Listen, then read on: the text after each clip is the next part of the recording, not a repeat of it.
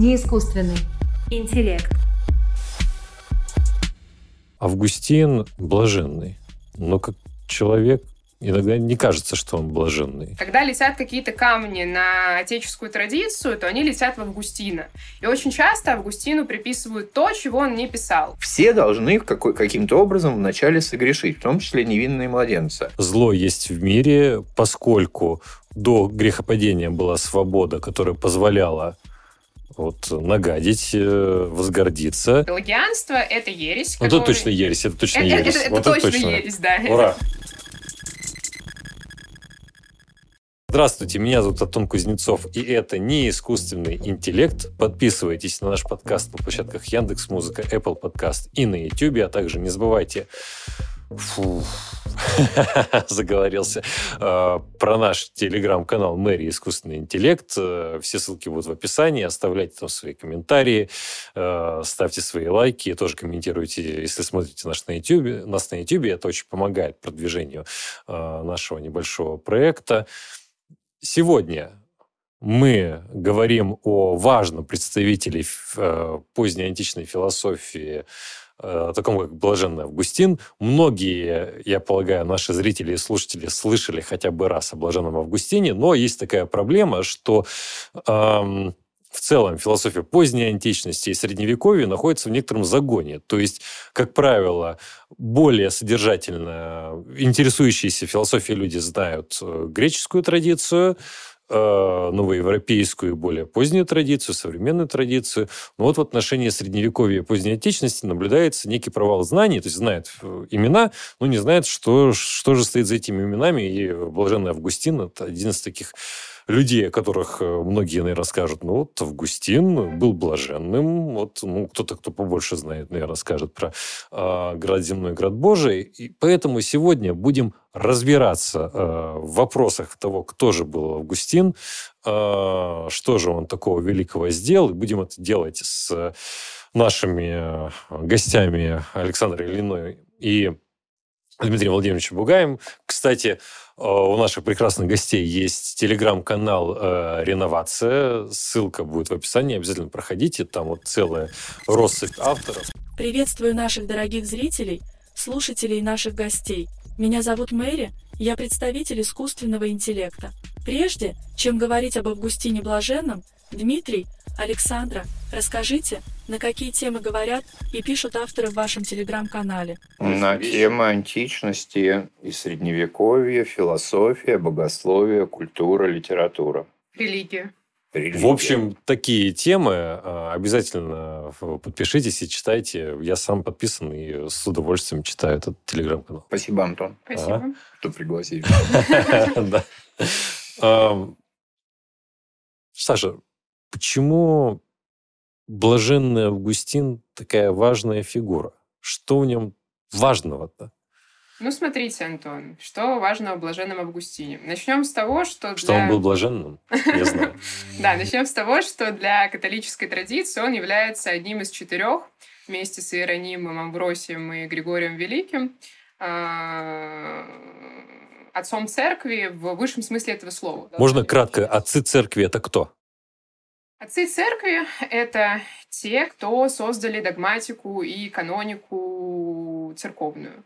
А, Именно отцы церкви, они посвящали свои труды разбору различных догматических вопросов, например, э, вопросов, связанных с э, ипостасями Троицы, как сочетаются, как соотносятся Отец, Сын, Святой Дух, а, в контексте различных э, раннехристианских ересей. Это также вопросы о Христе, а, как сочетается божественная и человеческая природа в Христе, сколько волю Христа, раз у него две природы и так далее и тому подобное. Этих вопросов а, теологически, скорее, не философских, было очень много, и отцы церкви посвящали большое количество своих работ как раз догматике. Помимо этого решались вопросы каноники, то есть практических правил поведения, которые были связаны с таинствами, например, исповеди или Евхаристии, а, или а, празднования каких-то определенных важных для христианских традиций праздников, таких как Пасха, и заканчивая вопросами обыденной жизни, например, можно ли торговать с язычниками, если язычник дал клятву христианину и клялся при этом языческими богами, можно ли считать эту клятву рабочей, скажем так, то есть разбиралось огромное количество вопросов практического характера, но и философского характера. И Августин, как философ, важен для нас как раз-таки тем, что он объединил э, христианский праксис и христианскую мысль с античной философией. И получилась э, такая интересная вещь, как христианский платонизм. Можно я э, от себя добавлю да. комментарий? Ну, вы уж меня извините за сразу. Бог простит. Да, что вот э, важно, отцы церкви, э, грубо говоря, навели порядок это первое, да, то есть э, наше представление о современном христианском вероучении, о том, что представляет собой христианская вера, прямым образом связано с деятельностью отцов церкви. А с другой стороны, а, философия отцов церкви, как я понимаю, важна в том смысле, что христианство приходит в античный мир, лицом которого фактически является античная философия, которая языческая, и требовался, наверное, э, какой-то не знаю, что ли, ответ не только на христианские ереси упорядоченные христианской ереси, но и на вопросы, связанные с отношением с языческим миром и с тем, э, какое место э, лидирующее, безусловно, занимает христианское вероучение по, по отношению к языческой античной философии. А, в общем и целом, да, если мы смотрим на историю развития христианской мысли, начинается она как раз с апологетики, то есть необходимости защиты христианства э, от язычества, необходимости установить христианство как, во-первых, э, ту религию, в которой возможно и допустимо верить, ну и в дальнейшем уже как государственную религию. Когда христианство становится государственной религией, начинается другая задача. Начинается задача не только апологетического характера, но и миссионерского характера. Необходимо было распространять христианство.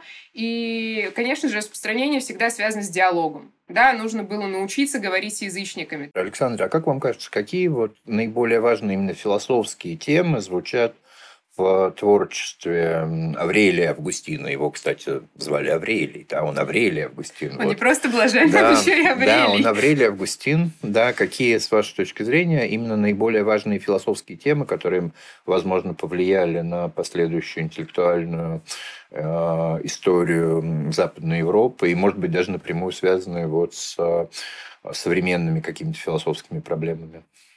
Ну, с моей точки зрения, лидирующую позицию занимает проблема свободы воли. А, она, конечно же, обсуждалась э, в более ранних христианских текстах, но именно Августин в контексте вопроса о зле а, он посвятил огромное количество своих сочинений решению вопроса свободы воли. Помимо вопроса о свободе воли, который являлся наиболее актуальным для самого Августина, как и проблема зла, ну, краткая проблема зла – это как... Э, как существует зло. Да, как существует зло в мире, созданном э, Богом. Да, то есть это, с одной стороны, вопрос э, о теодицее, на о доказательстве всеблагости Бога, а, и, с другой стороны, вопрос о зле в твари, в тварном мире, у разумных существ и неразумных, потому что Августин, соответственно, это подразделял и э, находил различный ответ о том, э, в чем причина порчи разумных существ и неразумных существ, соответственно. Вот. А, помимо проблемы зла и проблемы свободы воли, можно указать э, также на его э, политическую философию, о которой мы уже вспомнили, да, вот на это известное разделение на град Божий и град земной, Сюда же на самом деле идут частные вопросы, например, вопрос справедливой войны. И, эм, конечно, а, постольку, поскольку Августин, он адаптировал платонизм под христианскую мысль, это различные вопросы антологии. А, каким образом э, может существовать мир идеи, если мы принимаем э, как аксиому, как э, тезис веры, существования единого благого Бога, да, соответственно, как э, должно происходить э, творение и как должен быть создан мир. Ну, я бы от себя добавил, что вопрос о свободе воли действительно очень значим оказался для философской, последующей философской традиции. Это сто процентов. Э, да, потому что последующая философская традиция, она на самом деле очень сильно укоренена в христианской теологии. Да, на самом деле вся последующая философская традиция – это комментарий к Августину. Ну, а, э, здесь уж можно поспорить. Это, это, это, это любимое... Знаете, э, у Жени Логинова, который был в студии нашего подкаста неоднократно. Есть такое представление про... Да, я его, кажется, знаю. Про, да, конечно, вы знаете. Э, про уже былунов. Знаете, кто такие уже былуны? Это, это люди, которые реагируют на любое философское новшество, как «А, ага, а вы знаете что? А это вот так, это вот было тогда. Еще, а вы тут бисер сыпите». Или как это говорят? Нет, ну просто тогда история философии превращается тоже в такое своего рода припоминание. Согласен. Ну, может быть, вся, вся история философии – это большой-большой аргумент в пользу бессмертия души. Ну, да. Или в пользу ее смертности. Как решает проблему свободы воли Августин? Ох, этот вопрос сложный. Все зависит от периода. А, в целом... Периода его творчества, да? Да, от периодов его творчества. В целом а, Августин в контексте данного вопроса принято разделять на три периода. А, ранний Августин, Августин периода писем и трактата к Симпликиану, и поздний Августин, который борется с манихеями. Ой, э, простите, с, э, с пелагианством. Да, с манихеями нет. Он продолжает Говорят, бороться. Он на самом деле... Он продолжал после бороться вы... с манихеями да. вплоть до смерти. смерти. Соответственно, в первом периоде Августину необходимо было ударить по двум точкам. Ему нужно было показать, что зло не имеет субстанциальной природы, ну, грубо говоря, что зло является ничем, лишенностью. И вторая точка, по которой он бил, это манихейский детерминизм, а, который необходимо было преодолеть. И в рамках своего раннего периода он говорит э, нам о том, что э, человек создается Богом свободно, э, со свободной волей.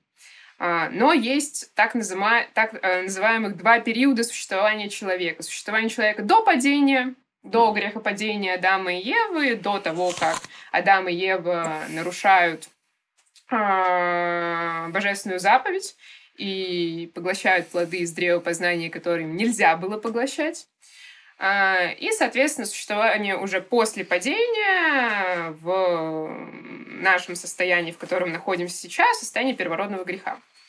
А, соответственно, чем эти состояния различаются? В рамках первого состояния человек э, абсолютно свободен и с точки зрения своих хотений, то есть он свободен выбирать свои желания и внутренние побуждения, и с точки зрения действий.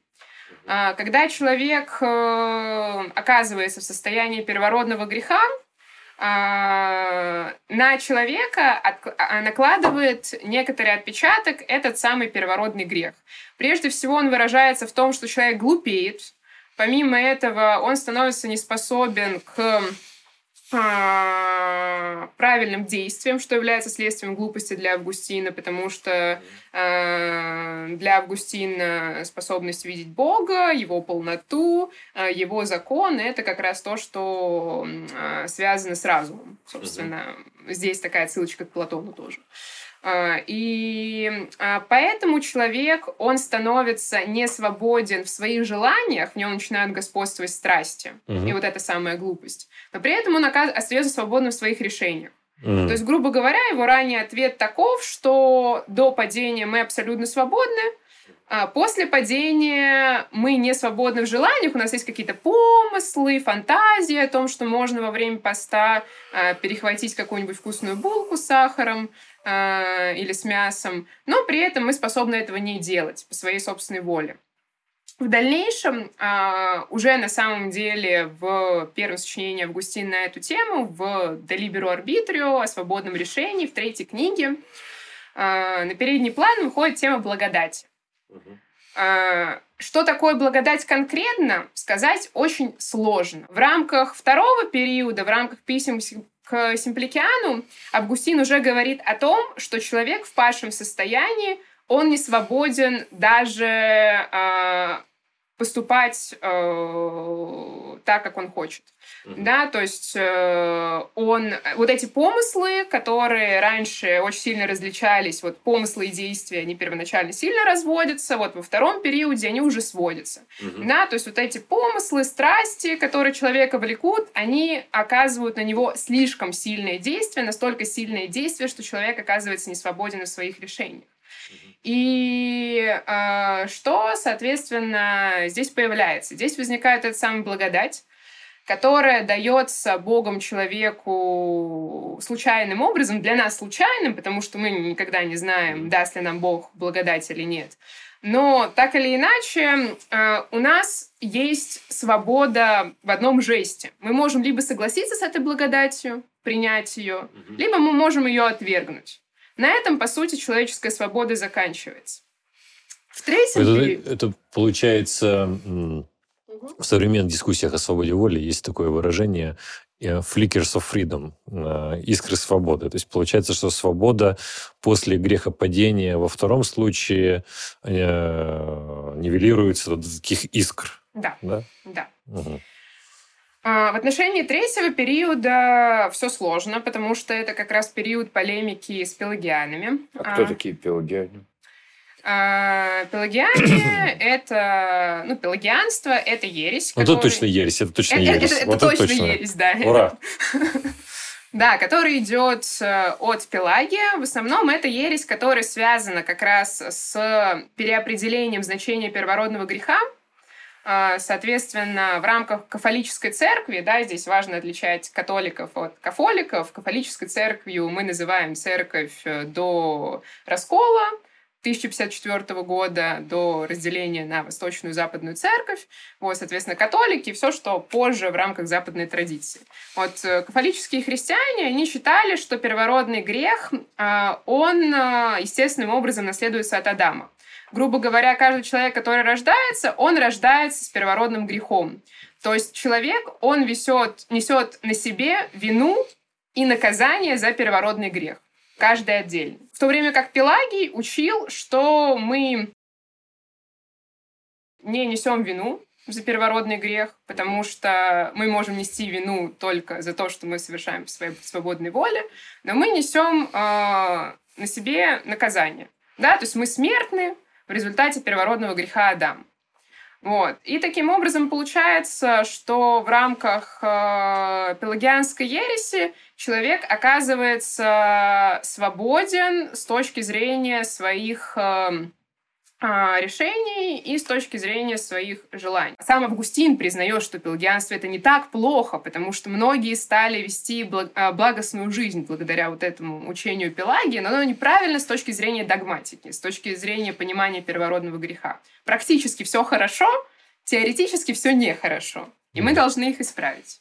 И, соответственно, исправление как раз идет э, тоже по линии благодати. Угу. Собственно, в учении Пелагия благодать играет э, тоже крайне второстепенную роль, Августин же выводит ее на передний план. Угу. И там уже вопрос согласия и несогласия человека не стоит. Здесь э, а, это период полной домини... полного доминирования благодати. Да, там э, может так случиться, что Бог одарит благодатью тебя, но ты никогда не знаешь, э, случится это не случится. Нет, подождите, ну тогда выходит, что человек превращается у позднего Августина ну, в совершенно как бы несвободное существо, в какую-то игрушку э, божественной благодати, я, да, я... который ничего на самом деле сам решить не может, кроме вот этого момента принять. А или не принять благодать. То есть, получается, а карти... принять картина... не принять благодать он еще может во втором периоде, это а в третьем втором, он уже это не, не может. Ну да, но тем более тогда получается, что это какая-то совершенно мрачная, можно сказать, средневековая картина человеческой участи, когда э, вообще не имеет смысла, что бы ты ни было делать, потому что если моя вся жизнь подчинена спасению, да, и самое главное – это спасти свою душу и спастись после страшного суда, но я к этому не имею никакого отношения, то какая мне разница, собственно, как, как, зачем мне тогда вообще быть христианином? А, более того, в контексте Августина очень часто говорят про два суда. Про первый суд, который предрешает, собственно, всю историю, кто будет спасен и кто будет не спасен, а второй суд, который страшный суд, это просто верификация. Да, то есть у нас все было уже предопределено изначально, а второй, он необходим просто для верификации вот этого первоначального Получается, решения. не, э, свободы нет? Нет, и там точно ничего э, не остается для свободы. По поводу его учения о благодати позднем и э, в отношении вопроса о свободе сразу начали бузить. Причем бузить начали не только в Африке, где он, собственно, писал, но и в Галлии. То есть это дошло аж до Франции.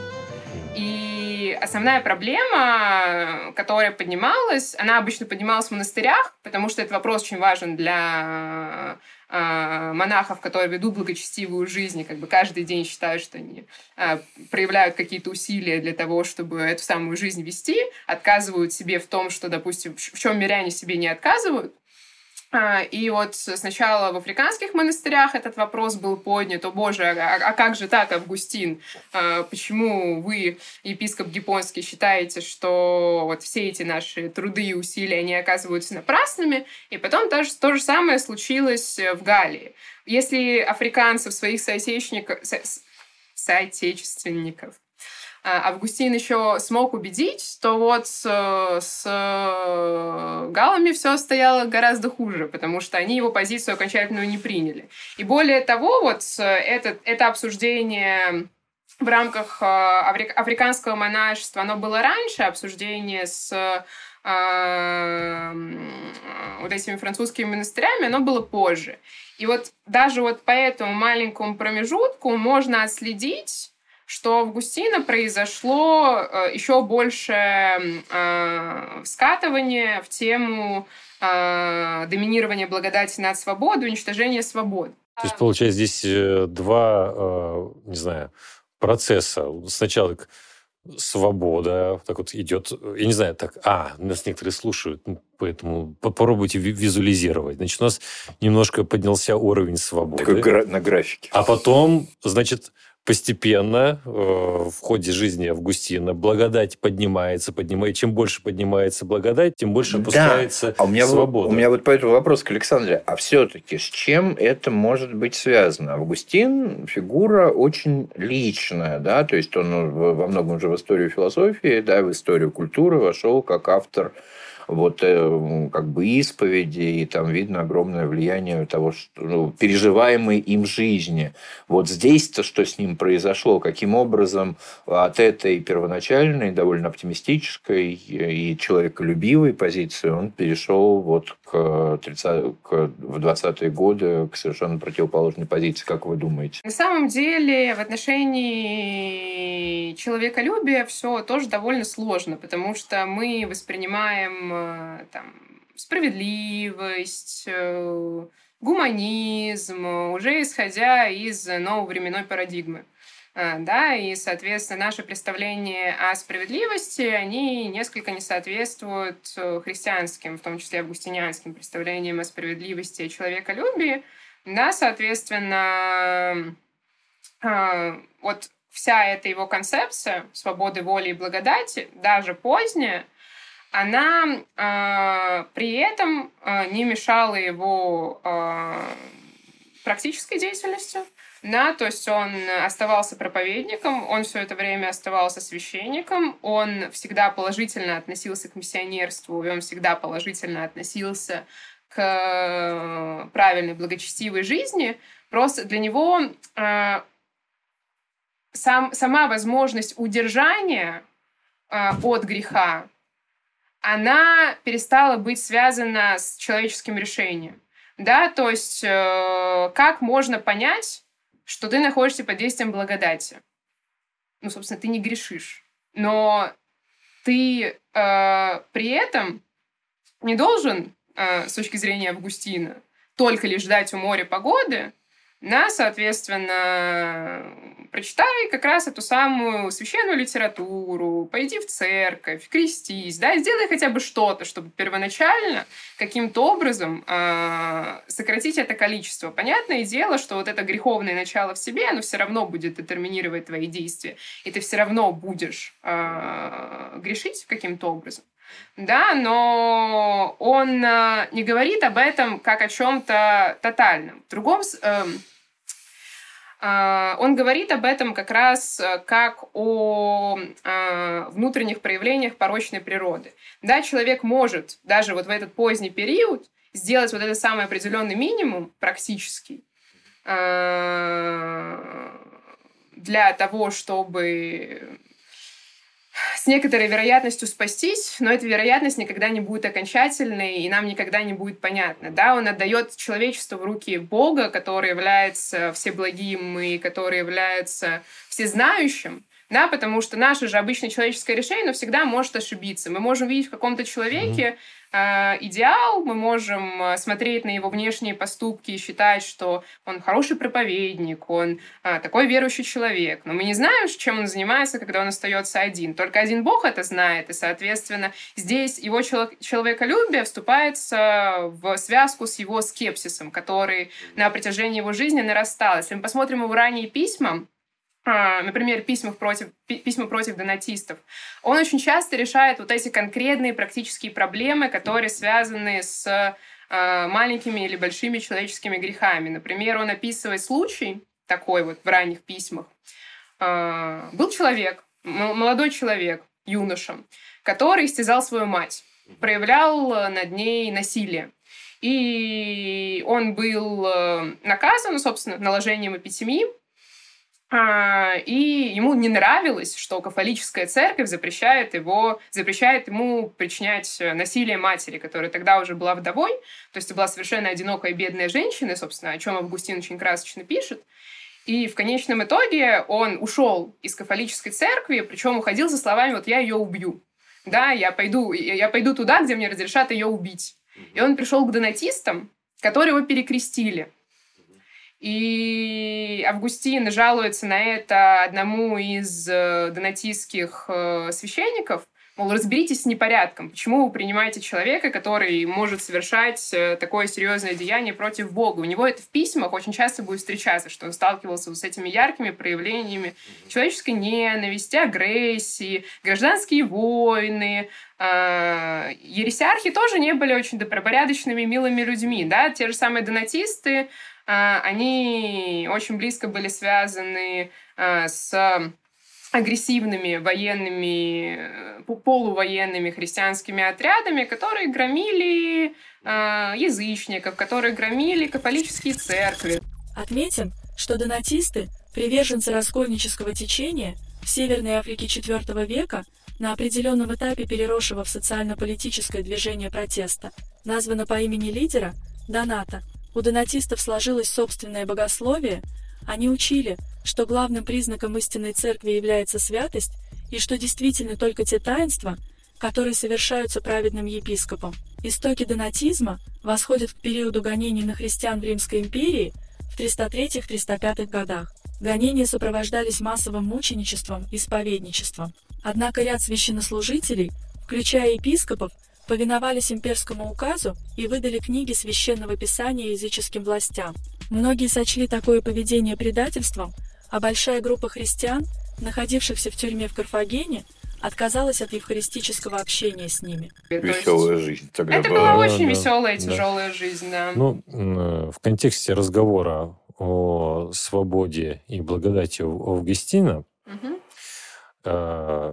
Есть очень тревожная тема для многих э, и верующих христиан, и критиков христианской веры, э, которая связана с представлением о том, что э, всякий человек виновен с рождения. Каким образом, можно это вот кратко прокомментировать, каков аргумент отцов церкви, не обязательно вот Августина, в отношении того, почему э, нельзя принять пелагианскую позицию, почему вот такая контринтуитивная позиция о грехе э, который лежит на всех с рождения, независимо от того, сделали что-то или нет. То есть вот младенец родился, ничего еще не сделал, даже там ну, вообще ничего, и уже виновен. Это, ну, как, там, кажется... Да, специфическое, я а, скажу несколько слов. Да. Мне кажется, что здесь очень большую роль сыграла, на самом деле, не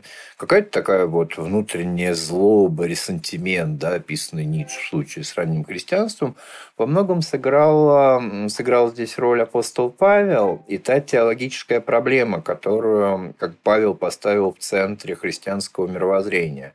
Потому что для Павла, а, ну, как бы, если мы сравним с синоптическими Евангелиями, у него изменяется фигура Христа. Христос становится не просто мессией, он становится искупителем.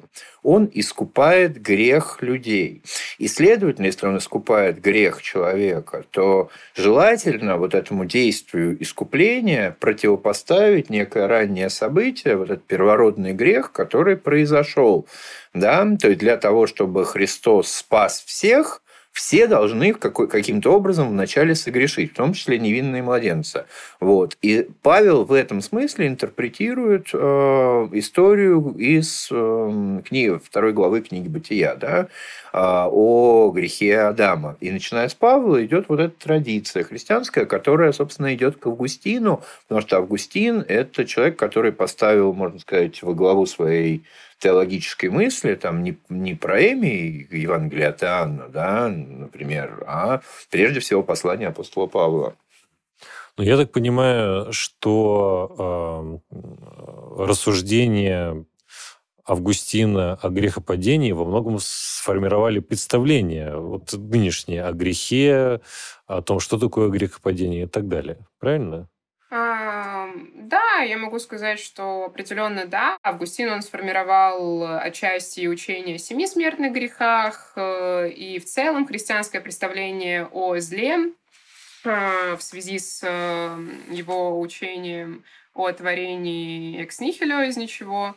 С Августина же начались довольно жаркие споры о том, что в своей сущности представляет первородный грех – потому что Августин здесь следует, причем очень рано начинает следовать э, э, за одной цитатой из книги Иисуса сына Сирахова «Нисиум omnis peccatis superbi est» «Начало же всякого греха гордыня». А, и он считает, что, собственно, грех Адама, он заключается в гордыне. И что интересно, он объяснял это как раз философски. Потому что из неоплатонической традиции Августин утащил две э, такие важные для него идеи. Это идеи порядка, а, которая для него с самого раннего этапа была важна. Его ранний трактат «Де Ордена» о порядке, он как раз а, отчасти включает в себя а, мышление Платина и неоплатоников. И что делает Адам, когда он нарушает Божий Завет? Он возгордился, желая занять место Бога, и он пытался нарушить порядок. И, соответственно, это то, почему для Августина гордыня является основой. Гордыня для него — это желание нарушить порядок. И, соответственно, в этом же заключаются козни сатаны. Почему э, сатана пал? Потому что он возгордился и тоже захотел встать на место Бога. Адам теперь стал э, одним из нас, вот, имеется в виду, там, после того, как он вкусил от древа познания добра и зла. Да, теперь он стал, теперь он стал одним из нас. Вот это самое представление о том, что за злом стоит некая дерзость, Начало, некая да, гордость, э, мы это видим и у гностических авторов, видим это у Платина, потому что когда Платин, например, описывает, вот опять-таки наши учебники говорят, что у Платина все там э, эволюционно эманирует из единого, из единого эманирует ум, душа, но когда сам Платин описывает это, он говорит, что а, ум дерзнул отличить себя от э, единого и использует э, приблизительно то же слово, слово «тольма», да, которое в, по латыни будет «супербия». Да, то есть вот это ощущение того, что в мире происходит нарушение вот этого иерархического порядка, да. порядка да, оно общее. И то, что как бы человек этой эпохи, ну, вот, обычно пишут, как правило, ощущал себя э, в каком-то смысле преступником. И да? мы же видим это еще у ранних греков, потому что если посмотреть того же Гомера или греческую трагедию, очень часто мотивация к негативному Конечно. действию это юбрис, Это юбрис. что тоже дерзость или гордыня. И Платон, опять-таки, о котором мы в прошлом подкасте говорили, собственно, что такое правильное устроение души? Правильное устроение души, когда каждая часть делает свое дело и не лезет наверх. То Ну, есть не совершает, нормальная. не совершает акты юбриса. Не только специализация, а иерархическая специализация. Потому что вожделение, оно не имеет права морального, ну, в смысле онтологического права, лезть туда, где царит рас- э, разум.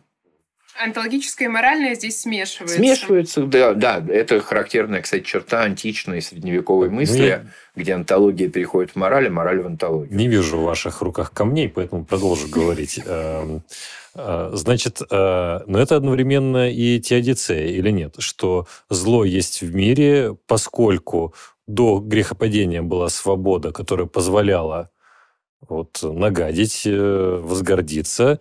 И вот э, вследствие этой свободы, которая была употреблена неправильно, да, по гордости э, присутствует зло. Та- такая картина оправдания зла. А, В общем и целом, да, здесь стоит как раз сделать э, небольшое дополнительное замечание в контексте физического зла, да, потому что мы здесь говорим про моральное зло, которое возникает в результате действия разумного существа, но, очевидно, есть не только вот это самое разумное Ну, можно я кратко сделаю э, ремарку? Дело в том, что у нас был подкаст э, с Артемом Бесединым, где мы говорили о Лебнице и много говорили о Теодицее. Э, моральное зло – это зло, которое, как правило, мы понимаем как зло, то есть когда, допустим, я не знаю, вот взял и кого-то оскорбил. А физическое зло связано, например, с болезнью, Болезнь, смерть. с увечьем, с- со смертью. Вот что такое физическое зло. Да. А, да, но это касается не только человека, это касается в случае с Августином вообще всего мира, то есть э, какой-нибудь, э, не знаю, порч, э, порчащийся банан или сломавшийся ноутбук, это тоже пример физического зла для Ох, как я согласен. Но Вот. на самом деле еще во многом, опять-таки, в силу апостола Павла, потому что апостол Павел, который первый, как бы, это тео- теологически это разрабатывает, понимаешь, какая картина? Адам согрешил, и вся тварь поработилась Адаму. То есть вместе с Адамом на самом деле произошел вот такой своего рода космический катаклизм, да, э, и смерть вошла в мир, да, через грех Адама. То есть от морального зла зависит физическое зло. А, У Августина не совсем при этом. А, Если мы посмотрим на De Natura Boni конtra Манихеус о природе блага против манихеев, то мы там увидим э, достаточно интересную картину, раз- ну, во-первых, разведения морального и физического зла, во-вторых, э, отсутствие прямой зависимости, потому что когда Августин говорит о творении из ничего, он как раз э, творением из ничего, скорее антологической своей картиной, а не столько библейским сюжетом, потому что к тому моменту, когда этот трактат писался, Августин не был еще совсем хорошо знаком с Писанием. Это очень забавный факт из э, биографии Августина о том, что он был рукоположен в священнике еще до того, как он э, нормально знакомился с Священным Писанием. В одном из первых писем э, к епископу Гипонскому он обращается к нему, говорит о том, что он, с одной стороны, благодарен за назначение, с другой стороны, очень нервничает и волнуется, что он будет плохим проповедником. И вот он, наконец-то, берется за полнейшее изучение священного писания, потому что раньше у него не было времени, а теперь это как бы необходимая обязанность, и я буду сидеть, работать над этим. Вот, и, соответственно, постольку, поскольку этот ранний текст против манихеев, он там еще не делает этого хода, о котором говорил Дмитрий Владимирович, но делает как раз платонический ход, а, с тем, что если у нас э, мир, э, всякая вещь, она была создана из ничего, э, это значит, что всякая вещь, которая была сделана сообразно определенной мере, виду и порядку, именно вот эти три характеристики, мера, вид и порядок, Августин приписывает как характеристики всякого блага. То есть что-то является благим, что-то является тварным, потому что оно умеренно, упорядочено и соответствует своему виду. Э, Очень такой тоже... Ну да, то есть у него мера, вид и порядок это от Бога, А то, что вещь, например, разрушается, да, это от ничто, из которого эта вещь в конечном итоге создана. То есть, эта вещь это всегда композит первоначального ничто и формы, наложенной Богом. Но ничто – это не сущность. Но, при... Ничто да, это но ничто, это, ничто это не сущность, да. Да. То есть э, зло в мире, в тварном мире имеет двоякий источник. А, Первое зло, вот это онтологическое, то, что мир сотворен из небытия, это условие возможности греха. Да. Мгм. А, как раз это лишенность, э, небытие Это- обуславливает да, возможность греха. О, как. Сам Бог не может грешить, Мгм. потому что он сам есть мера, э, порядок И вид. и вид специес, да. А э, творение, которое он создал из небытия, оно как бы в нем есть, несмотря на то, что оно хорошее и создано Богом, но там все равно есть порченная часть, потому что это же не Бог, это всегда это нечто переходящее из бытия в небытие, ой, наоборот, из небытия в бытие, то есть это вот такой два- двойной как ну, бы. обратный переход. Да. Да, Не могу удер- Блин, вот надо идти в другую тему, но я не могу удержаться. Как-то совмещается с э, всемогуществом, потому что вот эта лишенность, э, э, которая, там, я уж не знаю, как сказать, присутствует, хотя это будет очень странно звучать, э, почему Бог с ней ничего, ну, не может справиться? Ну, нет, ну он, конечно, всемогущий, но если бы он справился с ней, Ага. то он бы создал другого бога. То есть, грубо говоря, здесь, если бы А, тва- круто. тва- творение ничем от него не отличалось, то есть оно бы несло все эти характеристики стабильности, абсолютной стабильности, абсолютного порядка, абсолютной соразмерности, то у нас было бы просто два бога, а бог у нас один. Следовательно, он может создать только нечто иное, отличное от себя. А иное, отличное от себя, это значит, в творении должен быть по определению элемент нестабильности. А раз, а раз там элемент нестабильности, то, может, то на нем вырастает грех Адама. А теперь э, в политическая часть. Э, град Божий и град земной. В чем зерно политических взглядов Августина? И какое они влияние вообще оказали, политические взгляды Августина? Стоит отметить, что политические взгляды Августина, как и политические взгляды Платона, вписаны в исторический контекст. Но не, в то, но не только в действительный исторический контекст, но и в исторический контекст Священного Писания.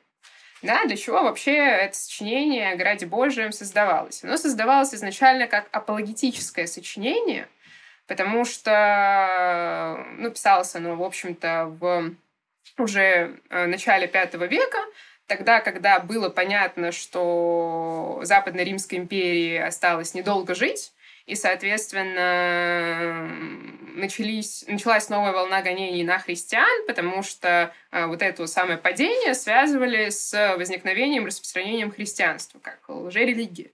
И э, возникла попытка вернуться обратно. Ну да, там повод был очень простой. В 410 году Вестгот и Алариха взяли Рим. Впервые за 7 или 8 веков нога неприятельского солдата топтала Рим. Для э, римлян того времени это был такой же шок, как если бы сейчас, я не знаю, войско чьей-то страны вошло бы в Вашингтон. Вот для американцев это был бы приблизительно такой э, уровень шока. И, естественно, обвинили христиан, то, что вот мы приняли сто лет назад христианство, и вот держите результаты. Да, ваше э, принятие новой религии, то, что э, как бы Рим, державший в страхе полмира, теперь сам как бы в страхе перед варварами. Да? И Августин, он как раз на это... Да, Августин на это очень подробно отвечает. Первые главы о Граде Божьем посвящены как раз истории Рима, то есть он подробно по историческим книгам анализирует римскую историю и показывает, э, собственно, каким образом а, Рим сам дошел до жизни такой, Мгм. вне христианства. Параллельно он обсуждает огромное количество важных вопросов, э, например, в рамках ведения тех же военных действий. Он, например, поднимает неожиданную для христианина тему э, изнасилований женщин во время войны, собственно. Виновны ли они, не, ну, как бы несут ли они на себе грех в этом случае. Это очень сильно связано еще в контексте самоубийства, потому что, собственно, самоубийство чести, в том числе в Риме, были довольно сильно распространены. То есть он затрагивает эти острые темы тоже военные вот в, этой, вот в этих первых частях. То есть он довольно подробно говорит сначала про тот э, исторический э, феномен, в котором, из которого произрастает его учение, а дальше уже переходит, собственно, к самому учению. А, он не говорит о граде земном и о граде Божьем а, в отвязке от э, истории Священного Писания. То есть он ведет происхождение двух градов, еще начиная от Каина и Авеля. Соответственно, Авель — это первый представитель и основатель Града Божьего. Каин, в свою очередь, это представитель и основатель Града Земного. Да, здесь, наверное... И от него же идет история вампиров, вы знаете? Да. Я не знаю, но теперь буду, но теперь буду знать. Вот так-то. Да, да, да, да, да. Да, я вот присоединяюсь к тому, что говорил Александр. Э, Августин, он же что сделал, да? он взял античную, вот этот мир античной истории, мир жизни античных полисов, да, и нашел для них абсолютно новую рамку. Она для нас стала привычной, но для античного человека то, что сделал Августин, было колоссальным как бы изменением, да, потому что история Рима и Греции теперь вписалась в э, священную историю еврейского народа и христиан, как бы и христианского как бы спасения, да, то есть он полностью переформатировал, да, вот эти взгляды на историю, и они должен, опять-таки, и что еще, какой еще важный момент, он очень э, усилил ощущение единства исторического процесса. Потому что у греков, как правило, э, не было вот этого ощущения того, что есть некий единый человеческий, единый процесс жизни человечества. Августин в каком-то смысле, у него были небольшие предшественники там, в стоической историографии,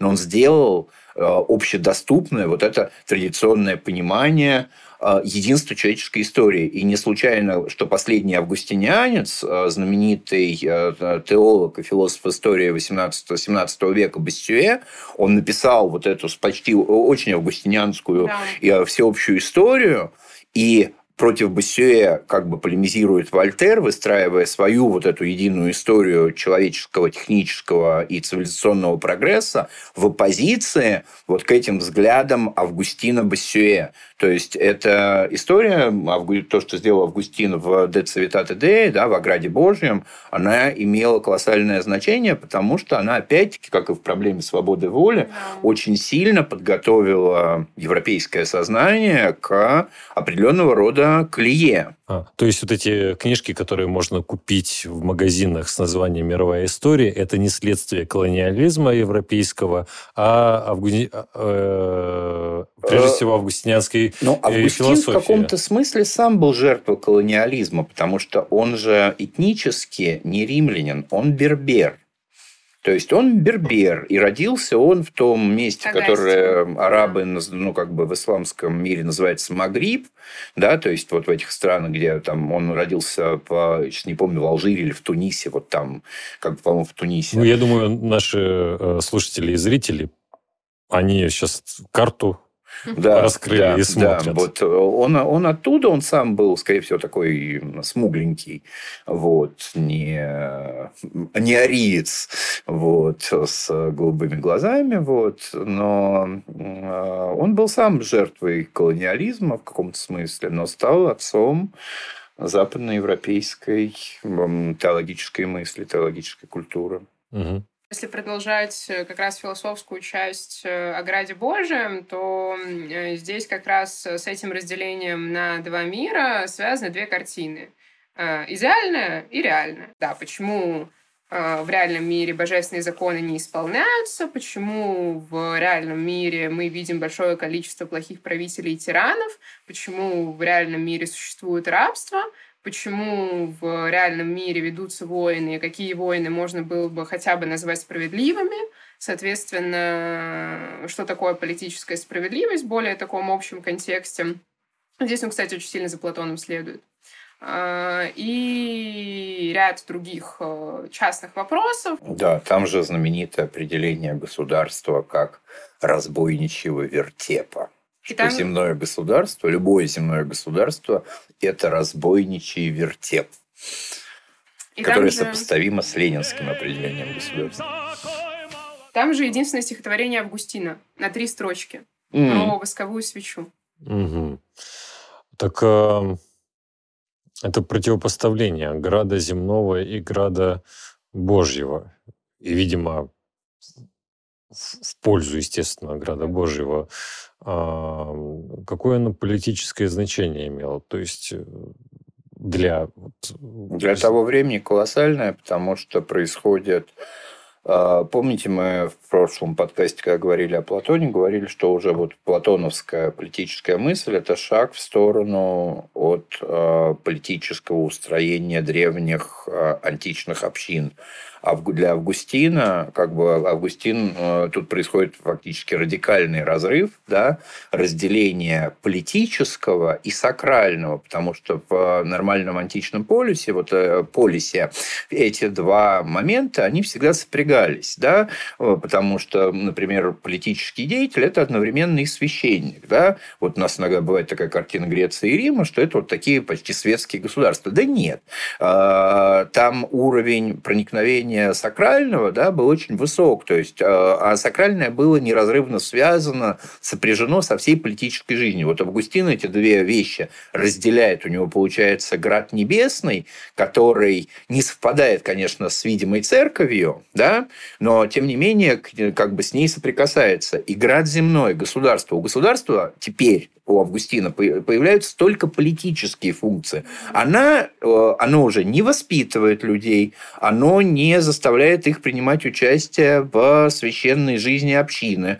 Оно только сдерживает негодяев. То есть оно э, э, начинает, как в либеральных теориях нового времени, играть сугубо ограничительную роль. То есть государство это не то, что наведет, как бы сделает вашу жизнь счастливой и введет вас, так сказать, в благо, да, оно просто чисто ограждает, она выполняет чисто полицейские функции. То есть это такое революционное да. представление о государстве, да? Да, это Разведение конечно, сакрального это... и э, да. светского, земного. Да, и в этом отношении мысль Августина в Западной Европе, то, что это вопрос, который очень интересный, и который, на самом деле, на нем, о нем много, много, на самом деле, пишут, вот, но это очень интересный и важный вопрос. Вот здесь Августин очень сильно влияет на всю традицию западной политической, да. э, западной политической политической мысли. Августин э, блаженный. Но как человек кажется, кажется, что вот э, иногда не кажется, что он блаженный. Э, почему? Представление об Августине как о таком крайне э, неустойчивом человеке, они, в общем и целом, ложные, потому что он был э, довольно неустойчив э, до своего обращения и Э, возможно, до рукоположения. Далее, если мы смотрим контекст его писем, то он занимается церковными делами и ведет в прямом смысле этого слова церковную жизнь и довольно сильно раскаивается в том, что он сам сделал и не сделал. А как вы относитесь к тому, вот, когда в современных исследованиях западных любят говорить о том, что у Августина была детская психологическая травма и э, что там что-то такое нечистое было в его отношениях С к матерью. матери, да, к святой Монике. И что у него жены ненавистничество было? Да, еще же ненавистничество. Вот. Да. А, на самом деле это очень сильно связано с тем, что а, Августин, он действительно является центральным для всей западной традиции, отцом церкви. Когда летят какие-то камни на отеческую традицию, то они летят в Августина. И очень часто Августину приписывают то, чего он не писал. Есть э, такое чудесное э, высказывание, угу. которое мы встречаем как цитату из Августина у Симона де Бувуар, у Айн Рент, у прочих авторов 20 века «Интер уринам et faesis nassimur». Переводить я ее не буду, но она имеет... Она, судя, ну, судя, между, судя, судя, я переведу, судя по тому, что Александре я услышал, это очень некультурно. Хотя я плохо Нет, знаю. Почему? Ты... Между, между мочой и экскрементами угу. мы рождаемся. Но вот. Э, она на самом деле имеет чисто хирургический смысл. И она... Э, это я знаю. Она взята... У меня из... жена врач, просто... А, Не-не-не, она взята из работы хирурга. А. То есть э, был хирургический трактат, э, в котором э, цитировалась данная фраза. И она была приписана некоему отцу церкви. Через несколько книг это приписывание отцу церкви стало приписыванием Августину. Мгм. И дальше это приписывание, оно возникало во всех книгах 20 века. Более того, в книге «Блудливое средневековье», которая у нас тут недавно вышла, эта фраза цитируется три или четыре раза, приписывается Августину и говорится о том, какой он ужасный женоненавистник. Подождите, а как из этого выводится женоненавистничество? Не очень понимаю. Но А. они, видимо, нас рождают не в хороших местах. Да, но почему это женоненавистничество? Не, не понимаю. П- п- как-. То есть как- какая вот импликация-то в чем? То есть, ну вот есть такая цитата, вот такие слова. И как из этого женоненавистничество выводится? Ну, понимаете, это только одна цитата. Таких приписываний довольно много. А, Августина. А, да, А. такие То есть приписывания довольно есть, много. есть некоторая система цитат, да, которую да, мы атрибутируем? да, да, да. Э, Соответственно, во-первых, есть система цитат, которая незаслуженно приписывается Августину. Во-вторых, есть то, что он действительно говорил. Он не всегда высказывался о женщинах э, однозначно, точно так же, как он не всегда высказывался о мужчинах однозначно. Мгм. И вот второе не учитывают, в то время как учитывают первое. Да, в его сочинениях, а, например, встречается такая фраза а, «Муж, любив жене своей то, что у нее есть от человека, и не любив в ней то, что в ней есть от женщины». Такая фраза присутствует. А, И истолковывать ее можно разным совершенно образом. Это важно. А, Но при этом, когда Августин рассуждает и в письмах, и в прочих своих трактатах, например, он говорит о том, что а, женщины гораздо более а, воздержанные, гораздо чаще придерживаются там, правил поста или именно сексуальной воздержанности, чем мужчины. То есть он, например, критикует в практическом отношении мужчин, которые э, там, э, в истории ранней церкви совершенно нормально было, что а, священническая иерархия, а, собственно, священники могли иметь жены детей, да, соответственно, более того, вопрос о сексуальной воздержанности вот в эти ранние периоды он довольно остро стоял в результате э, греческих римских влияний, и, соответственно, он прям так и говорит, что вот женщины с практической точки зрения гораздо более воздержаны, и когда они верят, они верят гораздо крепче, чем мужчины.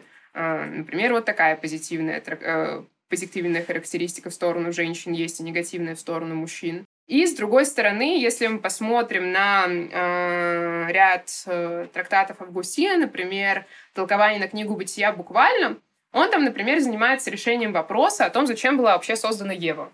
Да, э, для того ли, чтобы Адаму помогать в работе, да нет, э, Адаму могли э, помогать в работе там животные какие-нибудь, мулы, которые, или быки, которые помогали бы ему спахивать землю, или другой мужчина, который крепче и сильнее, чем женщина. Хорошо, давайте рассуждать дальше. А, Для того ли была создана Ева, чтобы общаться, а, и для того, чтобы вести разговор, а, Соответственно, здесь он тоже говорит нет, что можно было с таким же успехом пообщаться с э, вторым Адамом. Ну и, соответственно, здесь он приходит к разумному заключению о том, что женщина была создана для деторождения. Ну, да, он констатирует э, в данном случае факт, что э, практическая функция женщины в творении – это прежде всего продолжение рода. Ну и, соответственно, констатируя это, а, он э, в каком-то смысле уже здесь э, становится мишенью для критики, да, потому что ну, если функция женщины в деторождении, да, то мы здесь имеем специфическую социальную систему, э, специфическое отношение к женщине вообще, а Поэтому уже вот из-за этого тезиса о том, что женщины нужны только для деторождения, идет критика вот той фразы не очень пристойной, о которой мы говорили, а, потому что, ну, это грубое выражение для как раз процесса деторождения.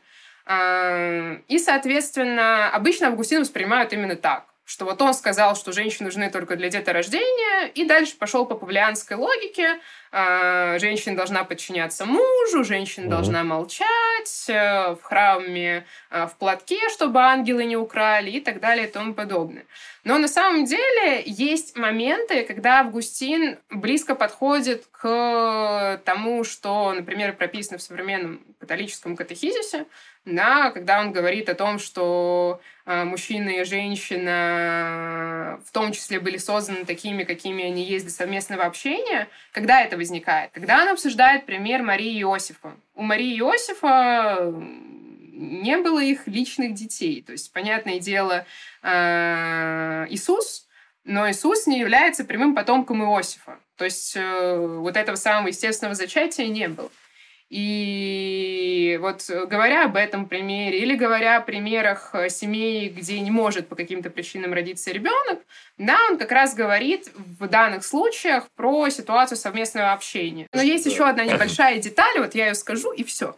Э, это вопрос образа и подобия. Если мы посмотрим э, книгу Бытия, потом посмотрим послание апостола Павла, то мы увидим э, расхождение. В книге Бытия говорится о том, что человек был создан по образу и подобию Бога.